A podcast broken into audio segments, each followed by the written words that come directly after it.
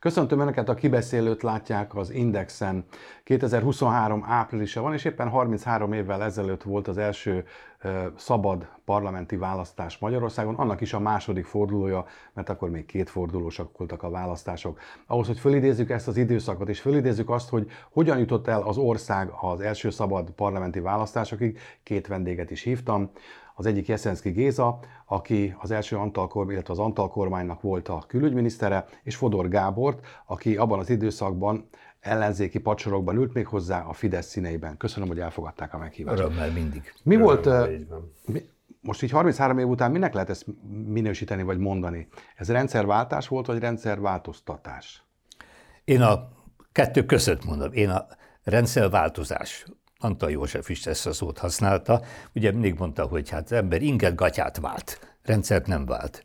Rendszerváltoztatás az is teljesen elfogadható, csak talán kicsit hosszú, mert valóban megváltoztatni akartuk, és meg is változtattuk a diktatúrát, még a Kádárféle langyos diktatúrára is bőven ráfért, és megpróbáltuk megvalósítani azt, amit az ország javára a legfontosabbnak tartottunk.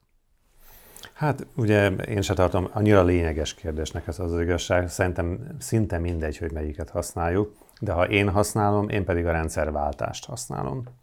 És azért használom a rendszerváltást, mert ez olyan, mintha mondjuk baráti viszonyokba vagy más kapcsolatra gondolunk. Más az, ha változtatni akarunk valamit, és más, ha váltani akarunk. Itt váltottunk, mert diktatúrából demokráciát eh, eh, hoztunk létre. Azért radikális váltás, az nem egy változtatás. Ahhoz, hogy eh, eljussunk, illetve az első kérdés az, hogy ugye az Antal kormány alakult meg azt követően, hogy a, a választások befejeződtek, majd kitérünk arra is, hogy milyen százalékos arányok voltak. Az MDF adta az erejét, a vezető erejét ennek a koalíciónak. Azért mondom kicsit didaktikusan, hogy azok is értsék, akik mondjuk abban az időben ezt nem élték meg. Nagy többség. És pontosan tudják követni ezt a beszélgetést. Tehát van egy kormányerő, egy kormánypárt, az MDF, a Magyar Demokrata Fórum, amely kisebbségből alakít egy koalíciós kormányt majd. Elég sok minisztere volt, cserékkel együtt. Végignéztem ezt adás előtt, ezt a listát, ma már nem sokan élnek. Sajnos. Tehát szinte azt lehet mondani, hogy a 33 évvel ezelőtti rendszerváltó vagy rendszerváltoztató első kormány tagjai közül ma már sajnos nincsenek sokan közülünk. Arra azonban még kíváncsi lennék, hogy a választásokat megelőzően, amikor az ellenzék, és ebben benne volt a Magyar Demokrata Fórum, a fiatal demokraták, akik valóban akkor még fiatalok és demokraták voltak, együtt ültek le a, azt, ezt megelőző hatalommal, az MSMP-vel, tehát a kommunista párt képviselőivel, hogy egyfajta kerekasztal tárgyalásokon, ellenzéki kerekasztalnak hívták, megpróbálják kialakítani annak a módját, formáját, átmenetét, hogy ez békésen történjen meg. Kik voltak azok, akik mondjuk ezeken a tárgyalásokon például a választásokkal kapcsolatos dolgokat kimunkálták? Én akkor bár amellett, hogy a közgazdasági egyetemen dékán voltam, a társadalomtudománykar dékánya voltam, és amikor ősszel erre megválasztottak tulajdonképpen ellenzék jelöltjeként, akkor nem gondoltam még, hogy ilyen szerepet, mint később kellett betöltenem. Én az MDF-nek egy, mint mindenki önkéntes harcosa voltam, először ilyen egyszer a külföldieknek angolul tájékoztattam arra, hogy mi folyik, ez a 87-től és 88-as két első még lakiteleki találkozó után volt. Azután, amikor az egyik alapítótag, Jó Rudolf, egészen, nem egészen értető okokból 89 őszén külföldre ment vendégtanárnak, akkor az MDF külügyi bizottságának lettem az elnöke. Na most én 89 volt talán az életemnek a legmozgalmasabb időszaka, persze a külügyminiszterség az még mondjuk hát töményebb. És az, hogy milyen szerep, ezt azért mondtam igazán, mert a ebben az ellenzéki kerekasztalban, majd pedig az úgynevezett nemzeti kerekasztalban, amit lényegében a kormány és az ellenzék folytatott, abban nekem minimális szerepem volt. Nekem más dolgom volt, és a, a külpolitika és a külföldi kapcsolatok ápolása belértve azt a rengeteg külföldi újságírót és majd diplomatát, aki mind kíváncsi volt arra, hogy mi van itten. Itt tényleg lehetséges az, hogy itten a rántottából tojást csináljunk, a diktatúrából demokráciát, tehát rendkívül nagy volt az érdeklődés az egész világ részéről. Tehát nekem ezt kellett, hogy mondjam, kielégítenem. Én egyszer vettem részt ezen a kerekasztal ülésen, amikor az akkori amerikai nagykövet Mark Palmer meglátogatta ezt a jogi karon, és én, mint ugye a külpolitikáért felelős, vagy ezen is részt vettem. De arra gondoltam igazándiból, hogy a, a kik, milyen szakértői gárda volt az, amely előkészítette a választások formáját, kereteit, tehát azt, hogy, hiszen előtte másféle választások voltak Magyarországon, hogy kik találták ki azt, hogy ilyen legyen, hogy országos listák legyenek, hogy kétfordulós legyen, hogy hogyan kell ezt lebonyolítani. Er, Sólyom Lászlói? Erre én nekem egy, egy rövid válaszom van, Antal József. Lehet, hogy más is hozzászólt, vagy akár picit módosították. A német választási rendszert nem egy az egyben, de ő úgy akarta ezt megvalósítani, hogy jelen legyen az arányosság, tehát a nép tud választani a pártok között, a, a programok között, de meglegyen az az egyéni, hogy válassza ki, hogy az ő körzetében kit lát a legalkalmasabbnak. Ezért volt a kétforduló, és ezért volt az, hogy nagyjából ugye a mandátumok fele egyéni mandátum, a másik pedig ugye egy arányos választási rendszerben. Na hát az én szerepem más volt, én ott voltam végig az ellenzéki kerekasztal tárgyalásokon, hiszen ugye a Fidesznek volt egy fő delegációja, abban hárman voltunk, Orbán Viktor, Kövér László és én, mi vezettük, ha tetszik, politikai tárgyalásokat, és voltak szakértői csoportok az ellenzéki kerekasztalban. Az egyik szakértői csoport foglalkozott a választójogi törvényel. És ez úgy alakult olyanná, amilyenné, hogy voltak, néhányaknak volt elképzelés erről, Anta József is ezek közé tartozott. Anta József egyébként a tárgyalások előtt ismeretlen volt szinte az MDF berkeiben sem számított, hogy nem ő vezetőnek, és a tárgyalások alatt erősödött meg az ő helyzete Szabad Györgyel együtt annyira, hogy a tárgyalások végén meghatározó figurája lett az MDF-nek is. Tehát Anta Józsefnek is volt erről elképzelése, Tölgyesi Péternek, Természetesen Sólyom László, ahogy ugye itt említésre került. Ő Sólyom persze az MDF soraiban. Természetesen így van. És nekünk a Fidesz részéről például Áder János volt, aki a, a, a különböző választójoggal kapcsolatos tárgyalásokban részt vett. Tehát nagyjából ez a kör volt az, aki az, hozta az ötleteket, javaslatokat, de igazából a fő plénumon, ahol mi a politikai, ugye megbízottak ültünk ilyen értelemben, mi döntöttünk arról, hogy hogy milyen választójogi rendszert szeretnénk. A tartalmáról annyit hagyd mondjak, ha már itt a Géza említette ugye a német modellt, ez egy tudatos döntés volt, nagyon is tudatos, hogy olyan választójogi rendszert akarunk, amely kétfordulós először is, másfelől pedig olyan, ahol vegyesen vannak jelen az egyéni körzetek és a listás elem azért, hogy olyan legyen az eredmény, ami mindig biztosít egy stabil hátteret a kormányzó pártnak. Tehát szándékosan torzítson, hogy ne az következzen be, hogy martalékául esik a kormányzás a kisebb pártokkal való hadakozásnak, tehát hogy legyen mindig egy stabil többség a kormányzó párt mögött. Egyezkedés azonban ennek ellenére is bekövetkezett a választásokat követően annak érdekében, hogy stabil maradjon a kormányzás. Erre majd szeretnék kitérni, ez az MDF-SDS paktum volt. Hogy emlékeznek vissza, hogy, hogy futottak neki a, az első választási kampánynak? Emlékszem a szlogenekre, hallgassa szívedre, szavazza Fideszre, nyugodt erő. Igen, kezd most ember.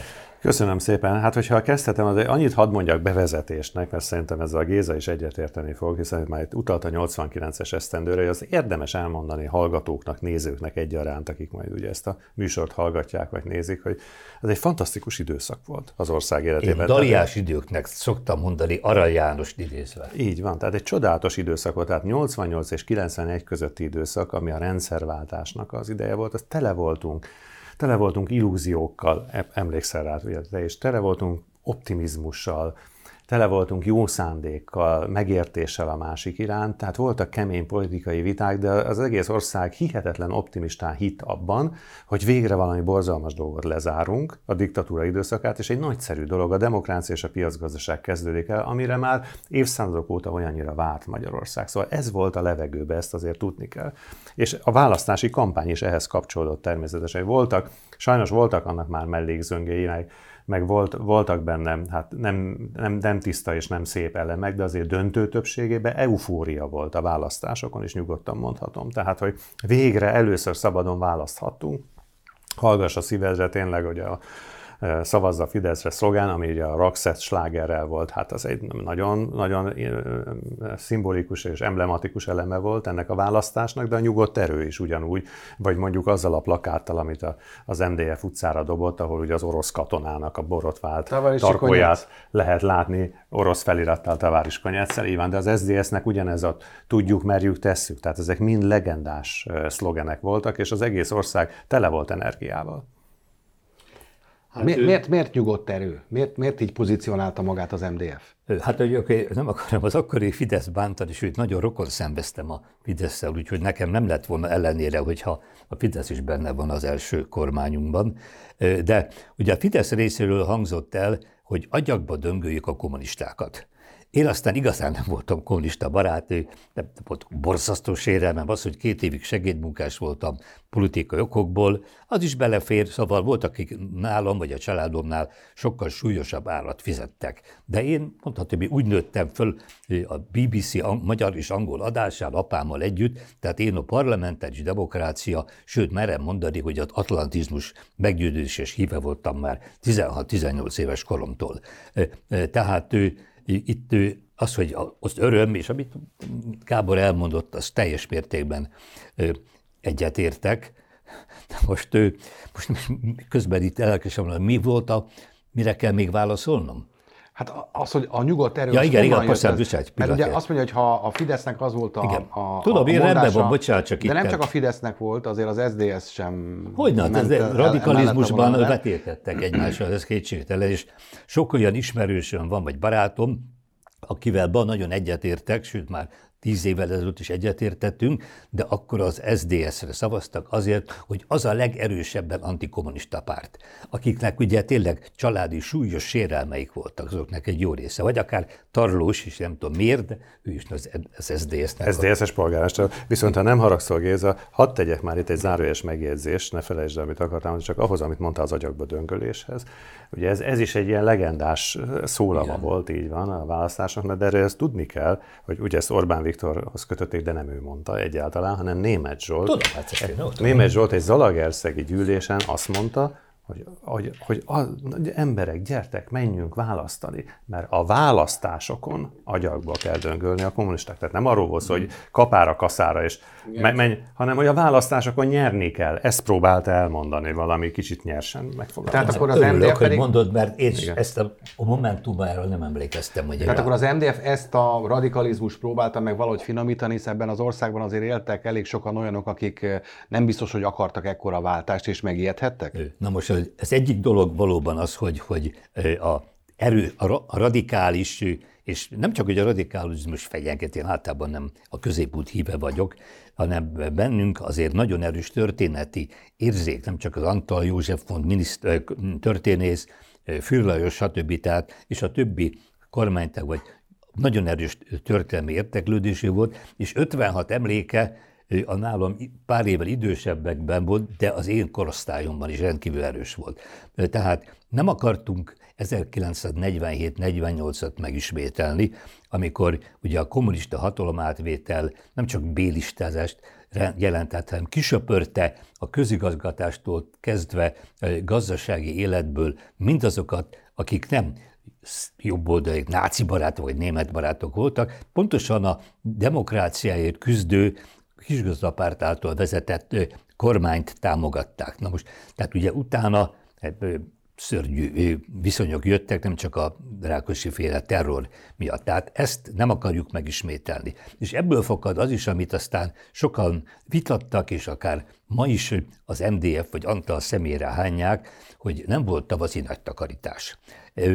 Én erre mindig azt válaszolom, mert régebben is, hogy a nagy takarítás nem azt jelentette, hogy kisöpörjünk mindenkit, aki valamilyen minőségben, mondjuk a közigazgatásban benne volt, hanem azt jelentette, Ja, és azt sem jelenthetik, hogy 800 ezer pártagot most karanténba zárunk, nagy Isten deportálunk kis tartsára, hanem azt jelentette, hogy a fejekben kell tisztaságot. Mind a tavaszi családi nagy takarítás, hogy a szemetet, a fölösleges dolgokat eltakarítjuk, kidobjuk. Na most ő, tehát mi azt érzékeltük, hogy az, elle, tehát az SDS és az MD és a Fidesz, azok elriasztják a választókat. Ha 800 ezer pártag van, és még családtagjaikkal együtt az jóval a millió fölött van.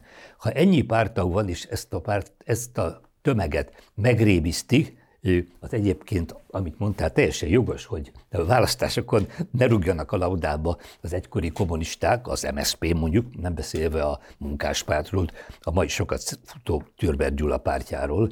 Tehát igen, választási taktikának is mondható a nyugodt erő, másrészt pedig hát a, az emberek ismeretében, pláne a többség ismeretében a többség nem akar olyan változást, amitől felfordulást vár. Tehát azt hiszem, hogy ez a nyugat erő, ez egy nagyon jó jelszó volt, és eredményes.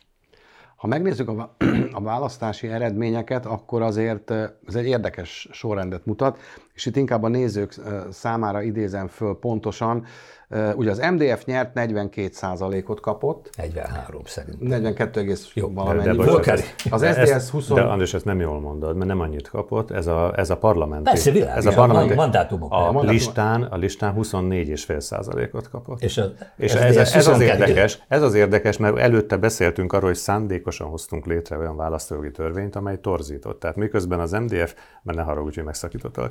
A, a, miközben az MDF 24,5%-ot kapott, az SDS kapott 21,7-et, tehát volt 3% különbség a két párt között, mégis az MDF-nek 166, ha jól emlékszem, képviselő volt, az NZS-nek meg 93. Tehát ez az, amit te mondasz, hogy, hogy olyan az egyéni körzetek miatt olyan óriási torzítás volt a parlamentben, megjegyzem helyesen, mert ez volt a szándékunk, hogy legyen egy stabil bázis, de a társadalmi támogatottságot a listás szavazat mutatja. Az mutatja azt, hogy 24,5% volt az MDF-nek, és 21,7 az SZDSZ-nek, tehát nagyon közel volt egymáshoz a két párt. Még hagyj egészítsem csak ezt ki, hogy Antal személyében, de hát más párttakok is osztották ezt, tisztában voltunk a külvilággal, tisztában voltunk azzal, hogy számos nyugati demokráciában nagyon nagy nehézség és sűrű kormányválságokat eredményez ez az arányos választási rendszer. Olaszország volt a legjobb példa erre, de mondjuk a mai Hollandia is jó példa, tehát ezt akartuk elkerülni.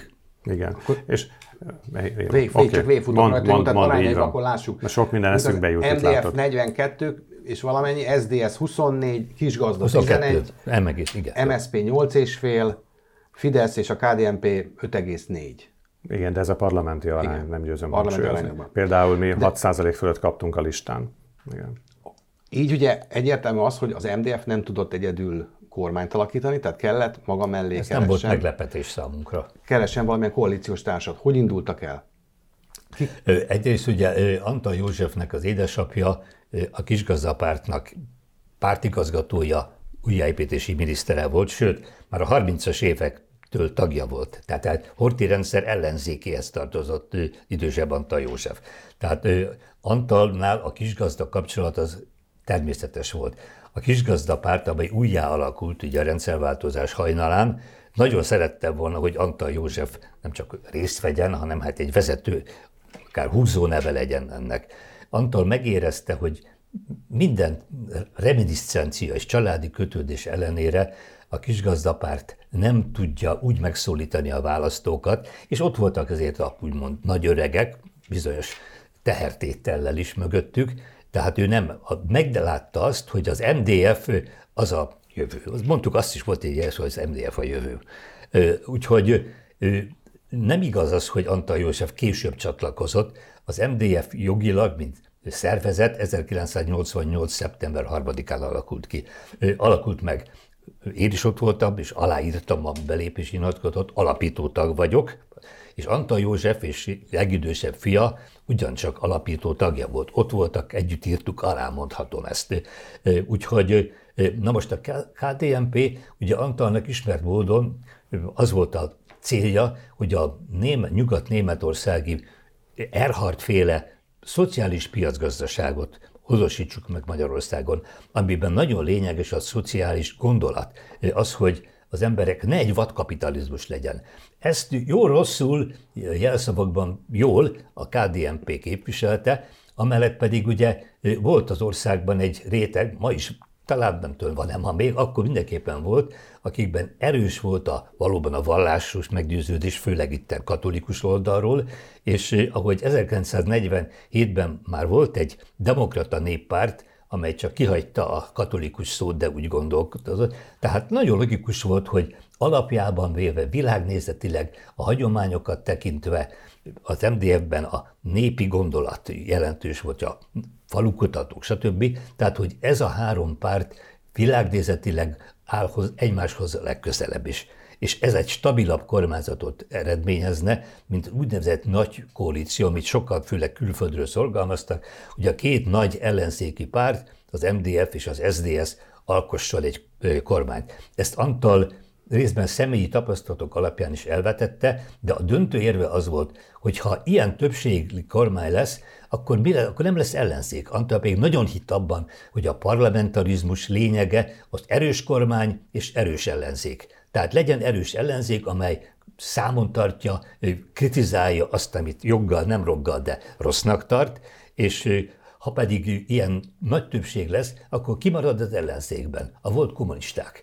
És hogyha, amit Antal szintén előre látott, érzett, hogy a rendszerváltozás terheit a nép hogy fogja fogadni, kiábrándul, ne a demokráciából ábránduljuk ki, de esetleg a kapitalizmusból igen, és ennek kik lehetnek a, mondjuk a haszonélvezői, az egykori kommunisták, a szocialista párt. Tehát, hogyha egy nagy koalíció lenne, amely nagy valószínűséggel elveszti a népszerűségét, és négy év múlva meg az ellenzéket választják meg, akkor az az MSZP-t fogja jelenteni. Azt szeretném elcsatolni, ugye az egykori ellenzék itt ül, hiszen a Fidesz akkor ellenzékben volt az MDF koalíciós kormánya szemben. Milyen politikával futott az ellenzékiség akkoriban a Fideszen belül? Tehát mi az, amit képviseltek? 90 és 94 között. Ha megengeded, akkor mielőtt erre válaszolok, azért hadd kapcsolódjak ahhoz, amit a Géza mondott. Két gondolat erejéig. Az egyik az az, hogy azért érdemes szintén ugye azok számára, akik nem élték át azt az időszakot, azért leszögezni, hogy az ellenzéki kerekasztal három meghatározó pártja, az az MDF, az SDS és a Fidesz volt. Tehát az, hogy milyen ellenzéki politika formálódott ki, az ez a három párt tette le az asztalra azért, mert itt volt innováció, itt volt tudás, itt volt szakértelem.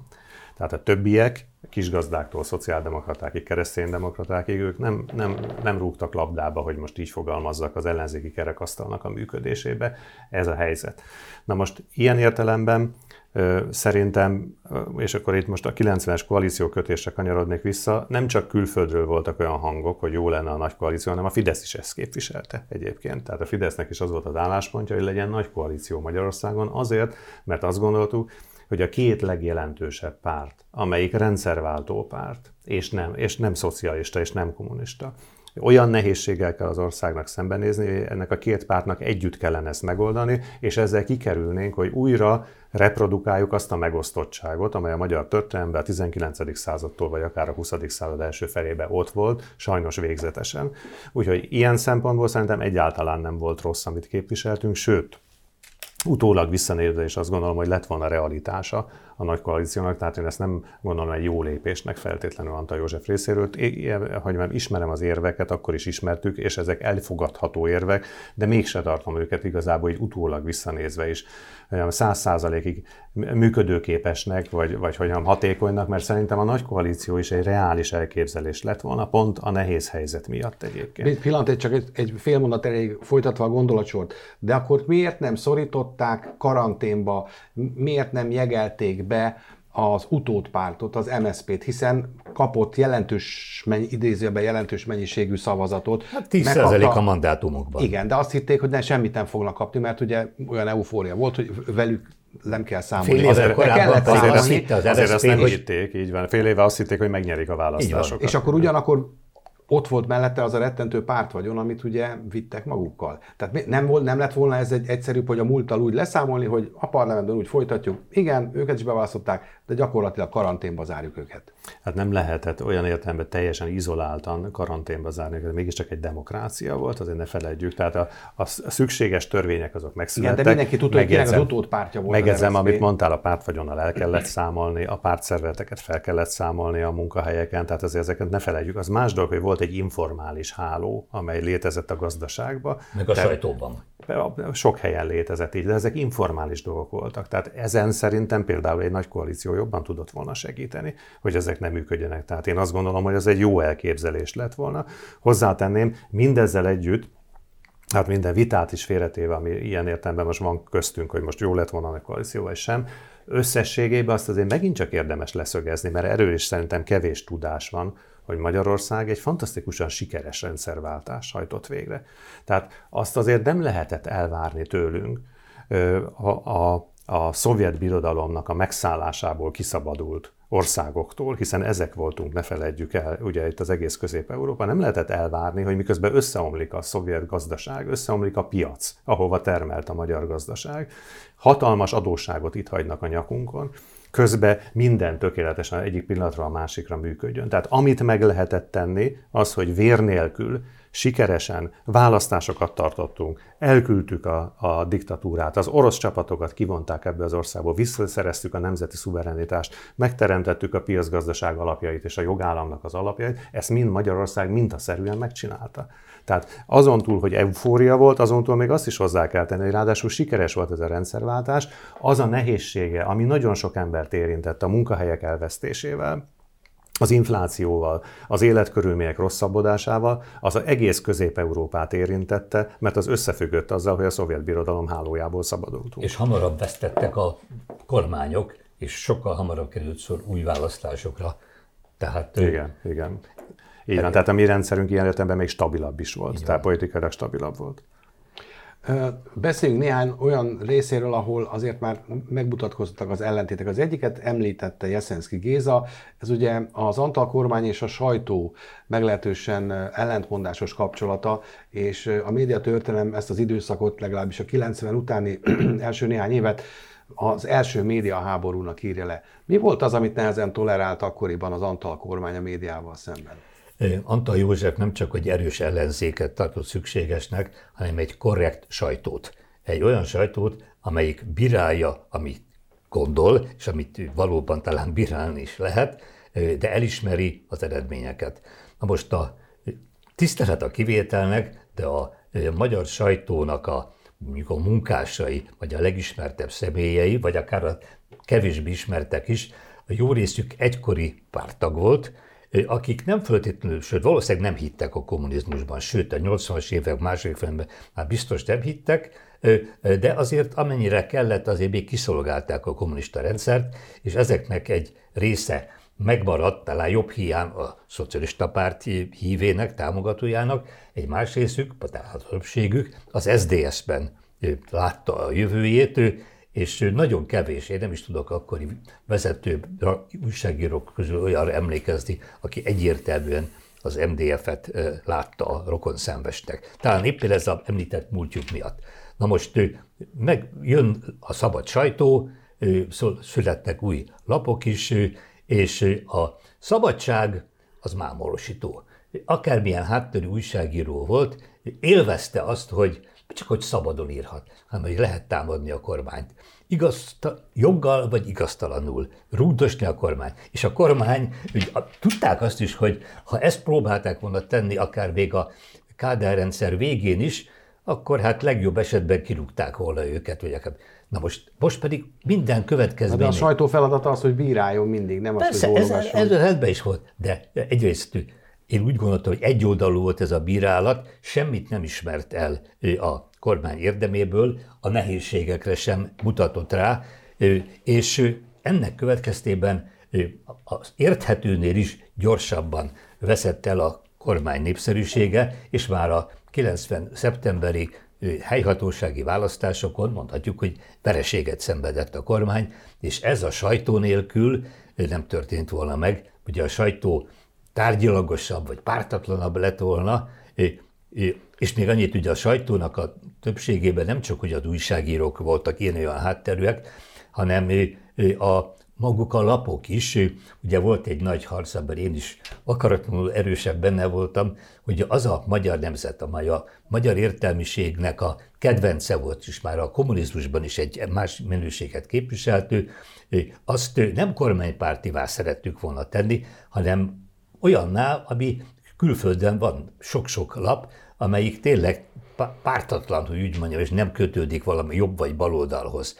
És amikor a privatizációja során a svéd Nagens Nyheter úgy nézett hogy megveszi, vagy meg akarja venni, én azért nem ezt támogattam, és azt reméltem, hogy akár a francia Örzan csoport fogja ezt megvenni, mert ő az a svéd lap úgy fogadta a magyar választási eredményt, szinte egyedülálló a világon, hogy Magyarország a lejtőn. Azért, mert az MDF nyert, és nem az SDS. Hmm. Erre te sem emlékeztetsz így. Hát a Dagensnél ügyre emlékszem, de arra nem emlékeztem, hogy ilyen cikket írtak.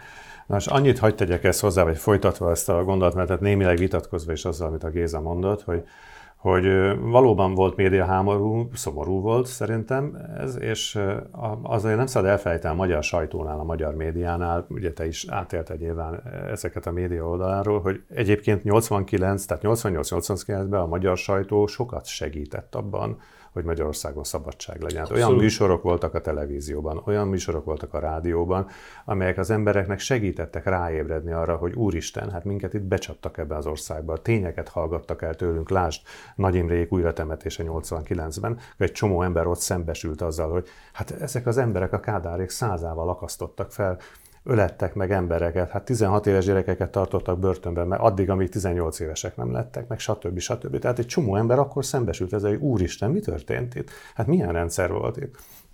Szóval ebben a sajtónak szerintem sok szerepe volt, és az adott lehetőségek között a magyar sajtó szerintem vitézül és derekasan helyt állt 88-89-ben, le a kalap, le a kalap előtte.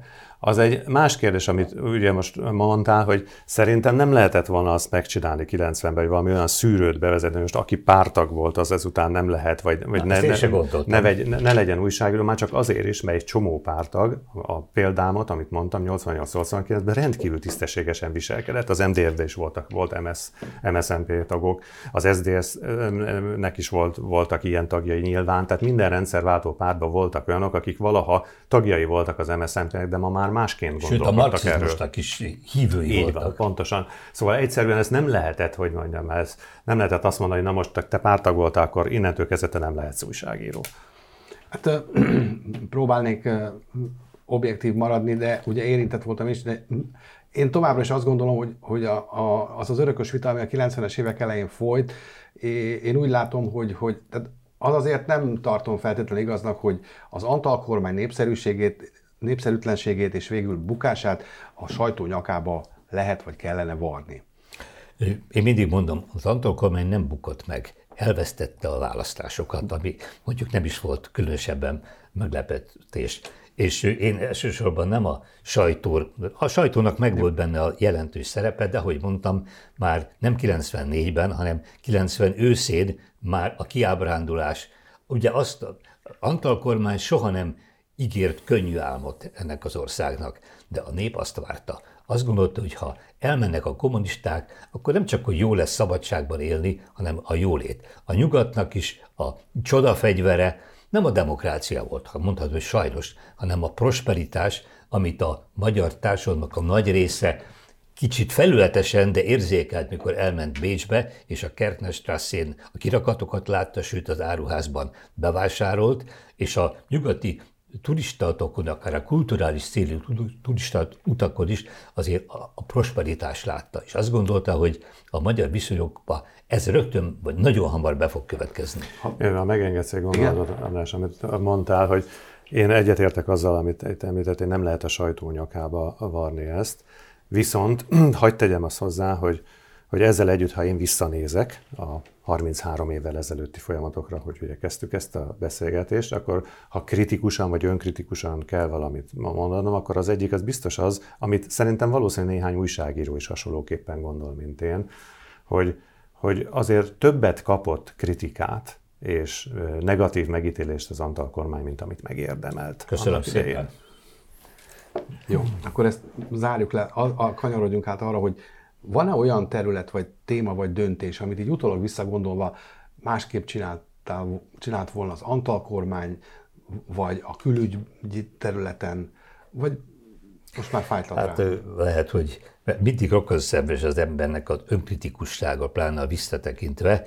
Bizonyos részletekben a külügy minisztérium munkáját is lehet bírálni, hogy bíráltátok is, és az akkori mondjuk külügyi szóvívő, az SD, a SZDSZ-hez tartozó Szentémány István nekem nagyon jó barátom. Nem csak ma, de már évekre visszamenő, pedig bírált, ahol lehetett. Na, tehát semmilyen lényeges kérdésben nem látom indokoltak a külpolitika bírálatát. Ugye amiről, ez már nem az én asztalom, és Bot Pétert kellene megkérdezni, vagy egy-két más szemét, de a gazdaságpolitikát azt lehet vitatni. Én szerintem ott sem messze nem volt annyi hiba, mint amit felrónak a Antal kormánynak, és az, hogy a miniszterelnök nem érdekelte a gazdaság. Ez abszolút nem igaz. Nem sokára megjelennek a kormányülések jegyzőkönyvei, és azokból is fog láthat, látható lesz, hogy Antal nem volt szakember, nem is a miniszterelnöknek nem az a dolga, hogy közgazdász legyen, de ő másokra bízott, hallgatott azokra, akiknek ez a területe. Tehát ezzel együtt egy dologot, amiben biztos jogos is a bírálat, csak nagyon nehéz lett volna valami más jobbat kitalálni, ez a privatizáció kérdése. Tehát az, hogy visszaadni mindenkinek azt, amit elvettek tőle, illetve az utódaiknak, vagy azt az értéket.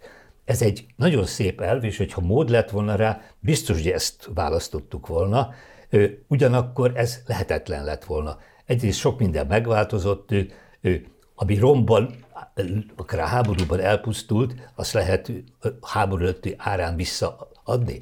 Azon kívül az ország teherbíró képessége abszolút nem bírta volna el, hogy mindent visszaadni. Ugye, ha jól emlékszem, az SDS-nek az volt az álláspontja, hogy minden magyar állampolgár kompenzációként kapjon 20 ezer forintot, aztán kus. Na most utoljára, utoljára azt mondom még, hogy azt, amit, azt viszont nagyon megértem, megint csak barátok, ismerősök, családok részéről, akiket a tulajdonképpen a szerény tulajdonuktól fosztottak meg, attól a lakástól, amelyet bírtak, akár a föld területtől, a parasztság tekintetében, hogy azok azóta sem, vagy a utódaik nem emlegetik ezt, felhozzák azt, hogy hát bizony ugye az Antal kormány nem adta vissza, ami a miénk volt. Erre csak azt tudom válaszolni, hogy a kárpótlási törvény nem csak, hogy ezt próbálta orvosolni, és ugye ebben az is benne volt, hogy az Alkotmánybíróság élén Sólyom Lászlóval azt nem fogadta el, hogy a föld esetében legyen reprivatizáció az 1947-es tulajdonviszonyok alapján, de nem lehet a tulajdonformák között különbséget tenni. Ez volt a dogmája Sólyom Lászlónak. És ezt az alkotmánybíróságot tisztelve nem, fogad, nem örülni, örülve sok néz döntésének, vagy néhány döntésének, ezt el kellett fogadni, és így született meg a kárpótlási törvény, amely ugye egy regresszív skála alapján, aki keveset vesztett, az arányosan többet kap vissza, aki nagyon sokat vesztett, az arányosan kevesebbet kap vissza. Tudtuk azt, akkor is elhangzott, beszélgettünk erről, hogy ennek a kárpótlási törvénynek senki sem fog örülni, de jobbat nem tudunk csinálni. Hát ha, ha lehet egy visszatekintve még egy kritikus mozdulatot említeni, mert azért ugye beszéltünk sok jó dologról is, tehát nem győzöm hangsúlyozni, szerintem teljes egészében büszkék lehetünk, és kihúzott gerincel gondolhatunk arra, hogy milyen volt a magyar rendszerváltás. Tehát ez Magyarország legszebb pillanatait élte meg akkor szerintem 1988 és 91 között. Hát ezzel együtt ugye utólag persze bölcsebbek vagyunk egy csomó dologban, ez így, ez így van rendjén, tehát utólag visszatekintve én azt látom egy kollektív hibának, amiben persze a kormány felelőssége azért jóval nagyobb volt, de közösen mindannyiunk hibája volt, hogy jó, tehát nem tudatosítottuk azt, hogy mit, mi a csomag, amit kapott az előző rendszertől a kormány és az ország. És szóval fehér könyvet akartunk kiadni, aztán valahogy egy igazi fehér könyv nem született. Igen, de, az, de azt hiszem, hogy ez több rétegűbb lett volna egyszerűen, tehát sokkal intenzívebben kellett, vagy kellett volna erre valami olyan szövetséget kötni egymás között, hogy erről hogyan beszéljünk, mert mert tényleg úgy volt, hogy illúziók voltak az emberekben, ezért volt nagyon hamar aztán egy súlyos illúzióvesztés, megindulat sokakban, meg, meg hogy hát közben rosszabbak lettek az életkörülmények, ezt azért ne felejtsük el, de hogy, hogy a, a, amiről már itt utaltunk ebbe a beszélgetésbe, hogy mekkora adóságot kaptunk, hogy mit jelentett a szovjet piacnak az összeomlása, hogy mit jelent a semmiből tényleg újra teremteni egy, egy gazdaságot, egy magyar gazdaságot, és felépíteni egyébként egy demokratikus rendszert úgy, hogy annak semmiféle előképe nem volt, Ez egy óriási feladat volt az a helyzet, és ezt kellett volna szerintem sokkal intenzívebben tudatosítani. Végezetül felidézve egy, egy mozzanatot, amely a jelenkorral is párhuzamba állítható, amikor 1991-ben háború dúlt a szomszédunkban, akkor éppen a déli szomszédunknál dúlt háború, ugye most éppen a keleti szomszédunknál dúl háború. Volt egy nagyon fura eset, és ez pedig a Kalasnyikov ügy volt, ami a külügyminiszter úrhoz köthető, hiszen ott azért elég rendesen kellett utána rendbe tenni a dolgokat, aminek a lényege az, csak hogy értsék a, a, a nézők, hallgatók, hogy amikor a horvát függetlenséget, de javítson ki, hogyha nem így volt, függetlenség után, ugye Horvátországnak nem maradt igazándiból fegyvere, mert hogy minden még a jugoszláv hadseregé volt, és ezeket pedig a szerbek irányították, a szerbek ellenőzték, ezért nekik gyorsan kellett valamilyen fegyverzet, megpróbáltak az amerikaiaktól, aztán megpróbáltak Budapesten beszerezni, mi pedig felajánlottuk a munkásőrségtől, előzőleg bevont, megszerzett, letett mintegy tízezer volt, és egy, mint egy három millió hozzátartozó lőszert leszállítani a horvátoknak. Igen. Ez egy olyan bonyolult, vagy legalábbis sok időt igénylő kérdés, hogy ennek elbeszélés. Én csak azt tudom mondani, hogy akit az érdekel, olvassa el a kísérleti a Kísérlet a trianoni trauma orvoslására című könyvemet, amelynek a tudományosabb címe a szomszédság politika rendszerváltozás éveiben. Abban erre is egy hosszabb fejezetben kitérek. Egész röviden itt néhány pontatlanság volt, és próbálom összekezni most. Ezért mondtam, hogy mindenféleképpen Így van, így van. Tehát először is szinte a világon senki, talán Tudjman elnök, későbbi horvát elnök kivételével, senki sem gondolta 90 tavaszán, hogy Jugoszlávia fel fog bomlani és ezt nem is kívántuk. Jugoszlávia egy viszonylag jobb, elfogadhatóbb kommunista rendszer ország volt, nem volt tagja a Varsói Szerződésnek. És célunk volt az Antal kormánynak is, de az ellenzékének is, hogy valamennyi szomszédországgal jó viszony legyen, és hát a Jugoszláviával miért ne lenne, amelyik mondjuk nem Ceausescu rendszerben volt. A horvátok és a szlovének azonban ma már ez látható, hogy ők nem biztos, hogy a teljes függetlenséget akarták, de sokkal nagyobb belső önállóságot. Tehát mondjuk az egy valamiféle konfederációt. Ő, mert addig azért Belgrád volt a központ, és azért a szerbek dominálták. Na most 90 őszén én nyitottam meg a Zágrájbi magyar konzulátust, és én csak ezt tapasztaltam. Nekem senki sem mondta azt, hogy mi ki akarunk válni Jugoszláviából, pláne nem, hogy ezért ha kell, akkor harcolunk is. Ő ellenben azt elmondták, és talán ezt megismételték az ősszel egy külügyminiszter látogatáson, amik akkor nem is velem tárgyaltak, hogy a zágrábi rendőrségnek egy pisztolya sincsen, már pedig egy rendőrségnek erre szüksége van. Tehát lényeg az, hogy egy 30 ezer pisztolyt akartak vásárolni, amelyre a reakciónk az volt, hogy nagyszerű, itt van a munkásőrség, mihez kezdjünk vele, jól jön egy kis pénz ennek az országnak. Akármire tudom bekelősíteni, vagy fogadkozni, hogy nem gondoltunk arra, hogy itt egy háború lesz ebből. Ez volt még egyszer mondom, 90 szeptemberében volt, és októberben került leszállításra 10 géppisztoly, ezt a Honvédelmi Minisztérium meg a Technika Külkereskedő Vállalat intézte, én erről nem is tudtam, hogy mikor mennyi megy. Na most ebből 91. januárjában csinált nagy ügyet a belgrádi politika, egy hamis beállításban, az, hogy Horvátország itten készül, mit tudom, mire háborúra, és Magyarország felfegyverzi. Így van. Tehát ennek a tízezeren, és akkor erre, még mikor a tízezerre leszállításra került, ezt Belgrád nagyon hamar megtudta, lehet, hogy provokációs volt, és akkor tiltakozott, és megkérte, hogy ne folytassuk a szállítást, mert nincs joga Horvátországnak semmiféle fegyvert megvásárolni Belgrád tudta nélkül, és azt is mondta, hogy erről nem kell beszélni, nem akarjuk erről tárni a viszonyt. És amikor januárban, 90 januárjában mégiscsak Horvátország önállósodási törekvéseinek kátolására kitalálta a belgrádi boszorkánykonyha, hogy az egykori fasiszta hatalmak Németország, Ausztria és Magyarország most megint Horvát vagy Jugoszlávia szétverésére esküdtek föl, én erre más nem tudtam mondani, hogy az, hogy mi fegyverezzük föl Horvátországot, ez egy légből kapott vád.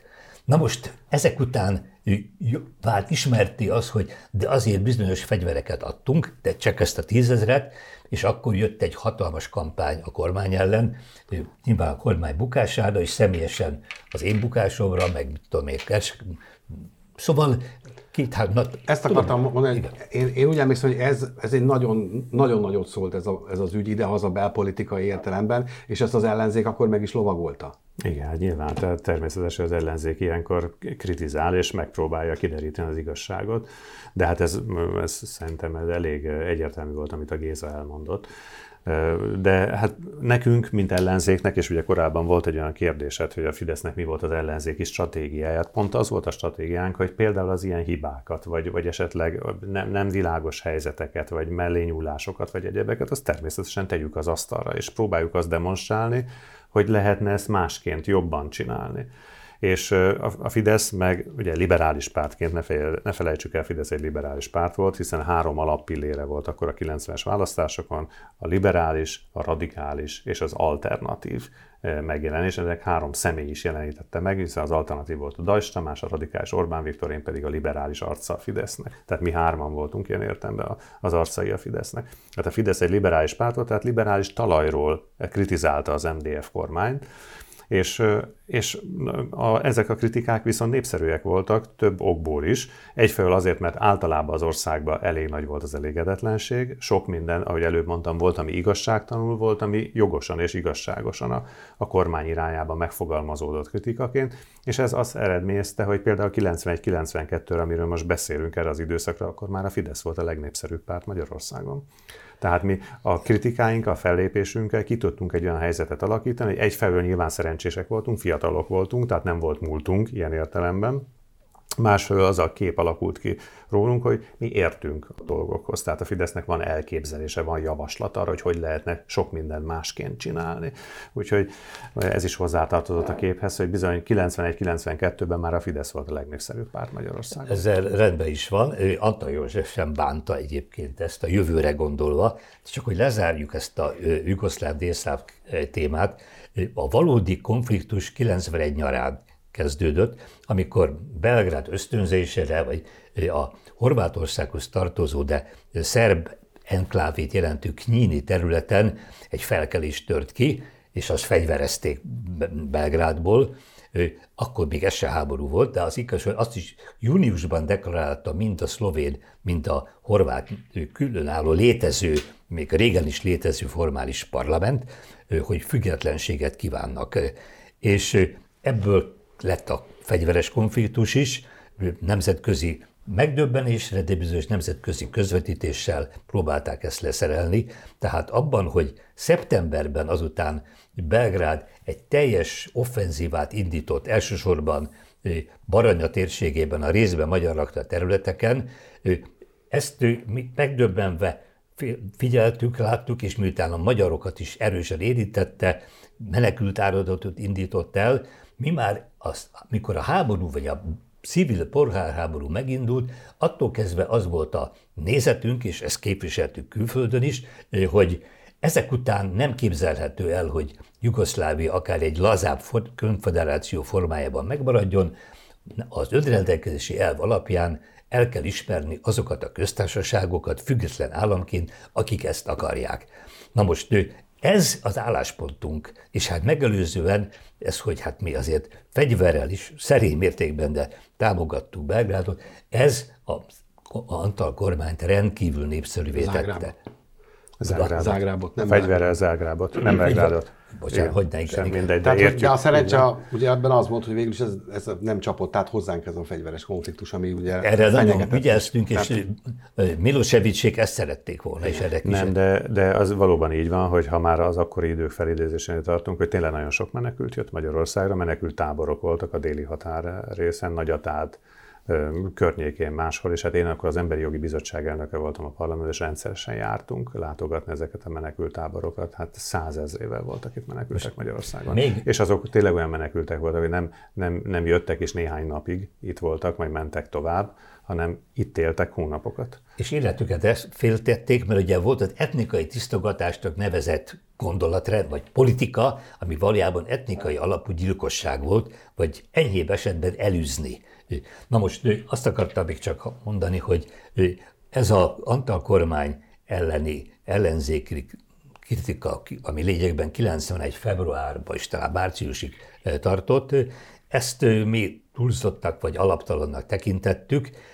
Mi úgy láttuk, hogy ez a két ellenzéki párt felült a belgrádi döntő mértékben alaptalan és felfújt helyzetnek, de én akkor is már az történt, és úgy azt hiszem, hogy jól is éreztük már akkor is, visszatekintve pláne, hogy nem nyíltan mondva, de ti az ellenzék rájöttetek arra, hogy valóban nem Belgrád oldalán van az igazság, hanem nem is azt mondom, hogy az Antal kormány oldalán, hanem a horvátok és a szlovének függetlenségi oldalán van, és ezt támogatni kell. Jeszenszki Géza, Fodor Gábor, köszönöm szépen, hogy sikerült együtt felidézni a 33 évvel ezelőtti idők egy szeletét. Mi is köszönjük. Mi is köszönjük, és még sok órát tudtunk volna beszélgetni, hogy ez Ebben egészen biztos vagyok. Önöknek pedig köszönöm, hogy velünk tartottak, az Indexen a kibeszélőt látták viszontlátásra.